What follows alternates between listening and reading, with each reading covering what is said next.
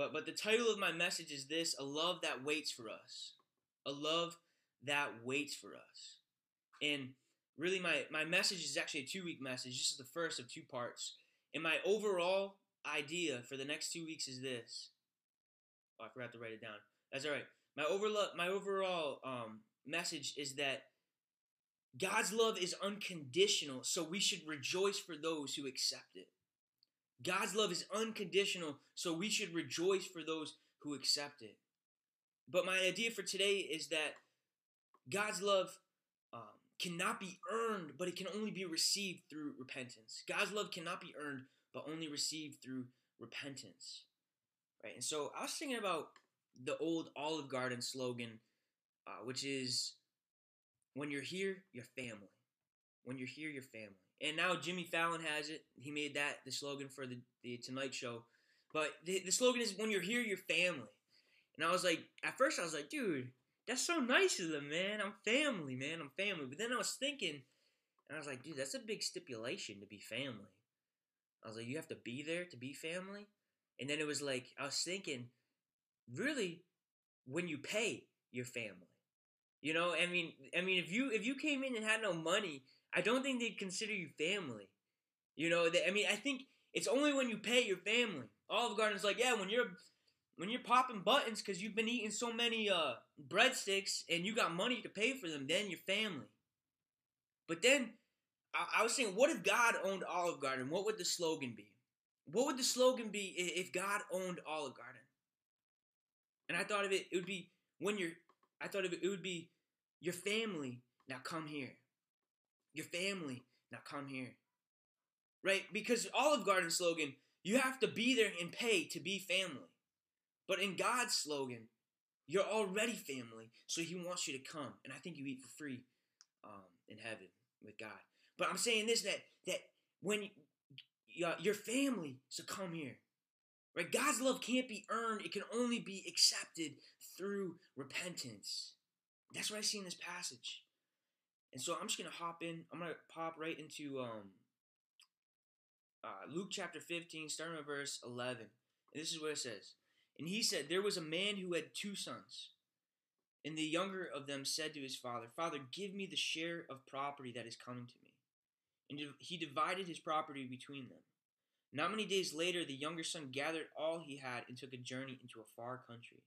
And there he squandered his property in reckless living. And when he had spent everything, a severe famine arose in that country, and he began to be in need. So he went and hired himself out to one of the citizens of that country, who sent him into his field to feed pigs. He was longing to be fed with the pods that the pigs ate, and no one gave him anything. But when he came to himself, he said, how many of my father's hired servants have more than enough bread, that I perish here with hunger? I will arise and go to my father, and I will say to him, Father, I've sinned against heaven and before you. I am no longer worthy to be called your son. Treat me as one of your hired servants. And he arose and came to his father.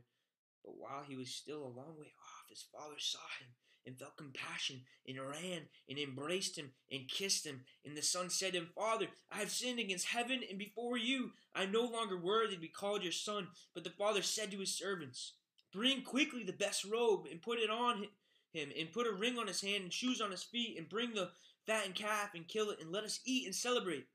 For this my son was dead and is alive. He was lost and he was found, and they celebrated together. Man. Man, the son, he had disgraced his family. Right? The son said, Dad, I want all of your inheritance. I want all the money I would get when you die. And to do that is basically to say, especially in that day, it's basically saying you're dead. I wish you were dead. All I care about is your money. All I care about is what you can do for me. All I care about is what you have that, that will belong to me one day.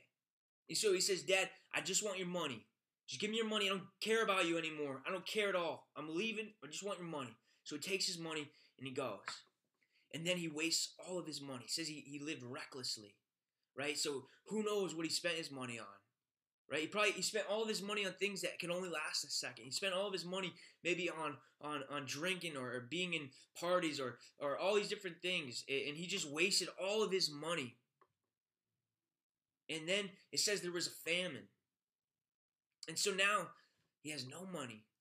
And now he's hungry. And he has no money for food. And so the only thing he could do was go and work for a pig farmer. And in that day, to be an Israelite, you hated pigs, man. Pigs were, were said in the Bible to be unclean, things you were not supposed to touch, not things you were supposed to be around, not things you were supposed to eat. So for him to go ahead and start eating, I mean, not eating, working with pigs, it meant that he was in the bottom of the bottom. He was in the lows of lows. I mean, one step farther for him to get any lower would be to be dead. So now here he is working with pigs. His life is just a sham. His life is worthless, man. He wasted all his father's money. He brought disgrace to his whole family. And as he's looking at this pig slop, he starts thinking, man, I just wish I could eat some of that. I'm so hungry. Maybe I'll just start eating it. Right? Whatever's a pig slop, I don't know, man. I'm just I'm just imagining like mud mixed with with old food, mixed with like rice, maybe mixed with with maybe some old meat, some maybe I don't know what's in that, but just disgusting, rotting food. And he says, "Man, I'm so hungry. I I just need that." And I imagine as he was just looking into that pig slop, what he thought about was the kindness that his dad shows to his servants, to his hired servants. And and he's just starting to think, maybe, just maybe, I know I can never earn my dad's love again. I know I can never earn my father's kindness to the fullest extent that I had it before, but but just maybe, just maybe, I could just work in his fields. I could just work on his land, and I could just have some some money to, to eat. Maybe my dad could show me some kindness just to be able to live. I know I could never deserve anything else, but maybe if I could just give him just a little bit of my service, a little bit of my time, he could just give me just some money. You know, I'm sure he's thinking about maybe I, could just work in those fields. And I know I would never be able to get out of the fields and go into my father's house again. I could never sit at the table with him again. I could I could never leave work and, and go and, and laugh with him again. And I could never really call him father again. But maybe he could be my master. Maybe he could be my boss. And, and he picks up his stuff and he starts walking, man. He starts thinking about his dad. And, I imagine he's just walking with his head hung low walking towards his father's house. And he's coming closer and closer. And as he comes closer, you would usually begin to go faster, but he starts going slower because he's just imagining the shame and the disgrace and the the, hum, the humiliation that he's going to face. And his head is is low, and as he's walking, there's there's trails of tears behind him. But what he doesn't know is that his dad has already seen him from the porch, and his dad has already begun to run. And in that day, um, men and older men did not run because it showed uh, that they they thought themselves less significant the person they were running to. So so they never ran. They didn't run, and so his father is running, being totally vulnerable showing his compassion, showing his love, and his father's running to this son, this son who basically said before that he wished he was dead, and this father is coming to him. And I imagine he, he throws his arms around him, and the son is probably caught off guard because he's been looking at the ground because he couldn't lift his head. And then he says, Dad, I, I know I can never be called your son again. I know I'm not worthy. And before he could even finish his sentence, his son said, I mean, his dad, his father says, Get him a robe, get him a ring, get him some shoes. My son is home. He was once dead, but now he is alive. He was lost, but now he's found. What I see in this passage is that the father's love was never based on what his son did. His father's love was never based on, on, on the goodness of his son. The father's love was never because the son could do something for the father. The father's love wasn't based on his son. The father's love was based on, on the father's affection for the son. The father loved the son no matter what.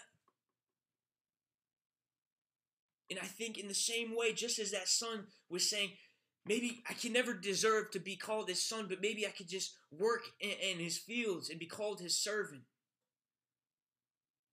I think that sometimes we too we're, thinking, man, man, maybe I can't be called God's son. Maybe I can't deserve His forgiveness, but but maybe I could just have some of His love. Maybe I could just maybe I could just be inside the church, but but never actually be forgiven. Maybe I could just be near, but never actually feel His love. And man, I'm just thinking, we live so much times in guilt and shame because we think that we have to earn God's love. But what we see in this passage is that God's love can never be earned. It can only be received. It can only be just be accepted as a free gift. But in order for that son to have that father's love, he had to come back to his father's house. And I think in the same way, what we have to do is we have to repent. Right? That son repented. He said, God, he said, Father, I'm not worthy to be your servant. I mean, I'm not worthy to be your son, but can I be your servant? Right? Basically, what he is saying is, I realize that what I did is wrong, and now I want to live my life totally different. I don't want to be that same person. I want to do what's right. I want to love you. I want to love you the way I should have before. In the same way, I think what God is saying, what Jesus is saying in this passage is that I didn't come I didn't come for those who are already perfect. I came for those who aren't perfect, those who make mistakes, which is everybody. And he's saying, man, if you would just come, oh, you don't have to earn my love. But what you have to do is just say, I'm sorry for what I've done. And I want to live differently. To repent means to basically turn around. It means to make a 180. And, and to make a 180 in your heart is to say, Lord, I'm sorry for what I did, but now I want to do I want to do different. I want to do what's right. That's what the son did, and I think that's what we are to do as well. Man, this one time I was going into a pizza shop and I didn't have really a lot of money that day. I didn't have any cash. All they had, all they took was cash. I was like, oh man, what am I gonna do? Uh, maybe I can just get a soda or something. You know, I was like, I only got a couple bucks. So I went in this pizza shop, and as I was there, I saw that they had um, a promotion that if you sign up for something, you got a free pizza, right? And so, so I signed up, and, and I signed up and I got a free pizza. And I thought that maybe I could just get some, you know, maybe I could just get some crumbs, man. I was ready to go beg for some pizza crumbs, some crust. But I got a whole pizza and I didn't have to pay for it. Right? In the same way, I think we think we have to beg for God's crumbs because we don't deserve the pizza. And God's saying, You have all of my love. You deserve all of my love, not based on you, but based on me. Man, I think sometimes we, we imagine our life like a boat, and if our life was this ship, man, it would be sunken because all we do, we can't do right on our own. And, and imagine our life is sunk. And we can't earn God's love. And we're just thinking, God, I just, my life is just a disaster. My life can't live for you. And we think that on the bottom of that ocean, God can never pull our ship up. God can never pull our, our, our, our boat up from the depths of the ocean. God can never pull our life up from the depths of our sin. But what I see in this passage, man, is that God doesn't see our life like like a like a boat on the bottom of the ocean. He sees our life like like like a toy boat in a puddle. And, and just like just like we could pull a boat out, I mean, we could pull a toy boat from a puddle. God can take and He can pull our life from the depths of sin. And so, guys, what I'm saying in this passage is that God's love it's not dependent on you, it's dependent on Him. And no matter what you do, you can never get far enough from being accepted by Him. But you have to come and you have to repent. You have to say, Lord, I'm sorry for what I did. And I want to do different. I want to serve you. I want to live for you. And you might be saying, Sam, you don't know my sin. You don't know all the things that I've done. But I'm saying, I don't care, man. I don't care if you're a murderer. I don't care if you steal cookies out of the cookie jar, I don't care. Man, if you cheated on a test, I don't care. If you talk behind people's backs, I don't care. Man, if you've done anything, I don't care if you're a thief, I don't care. I don't care if you just have so much anger you wish people were dead. You know what I care about? I care that God's love goes beyond us. It goes beyond what we deserve and it goes to what He deserves. Man, God, He doesn't love us based on us. He loves us based on the affection that He has for us. And He's waiting. It's a love that waits. God's love is always there. It's always waiting. It's always sitting at that porch waiting for us to run back to Him. And maybe, maybe you've already accepted that love. and you're you're in a good place. But I know there's those who haven't, and they're not. And at times we've all been there. But I'm just saying, God's love is there and it's waiting. All you have to do is come and accept it. All you have to do is turn around and start walking to the Father's house. All you have to do is allow Him to pull you out from the puddle. God's love is not something we deserve, it's just something we receive. It doesn't matter what you've done, it doesn't matter where you're at. His love is there. So I'm saying today, accept that love. We accept that love through believing that Jesus died on a cross for our sins 2,000 years ago. That because he lived a perfect life, a sinless life, he never made a mistake. That when he died, he gave his life in place of our sinful lives. And so when God the Father sees us, he sees him, he sees the perfection of Jesus.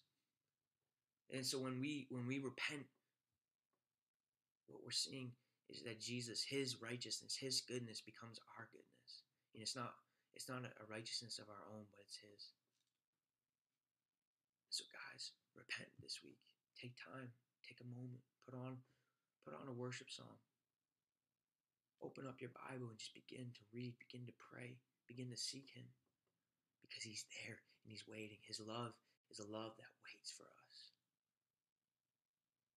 So, guys, this week, just know, man, you can't earn God's love, you can only receive it, and you receive it through repentance.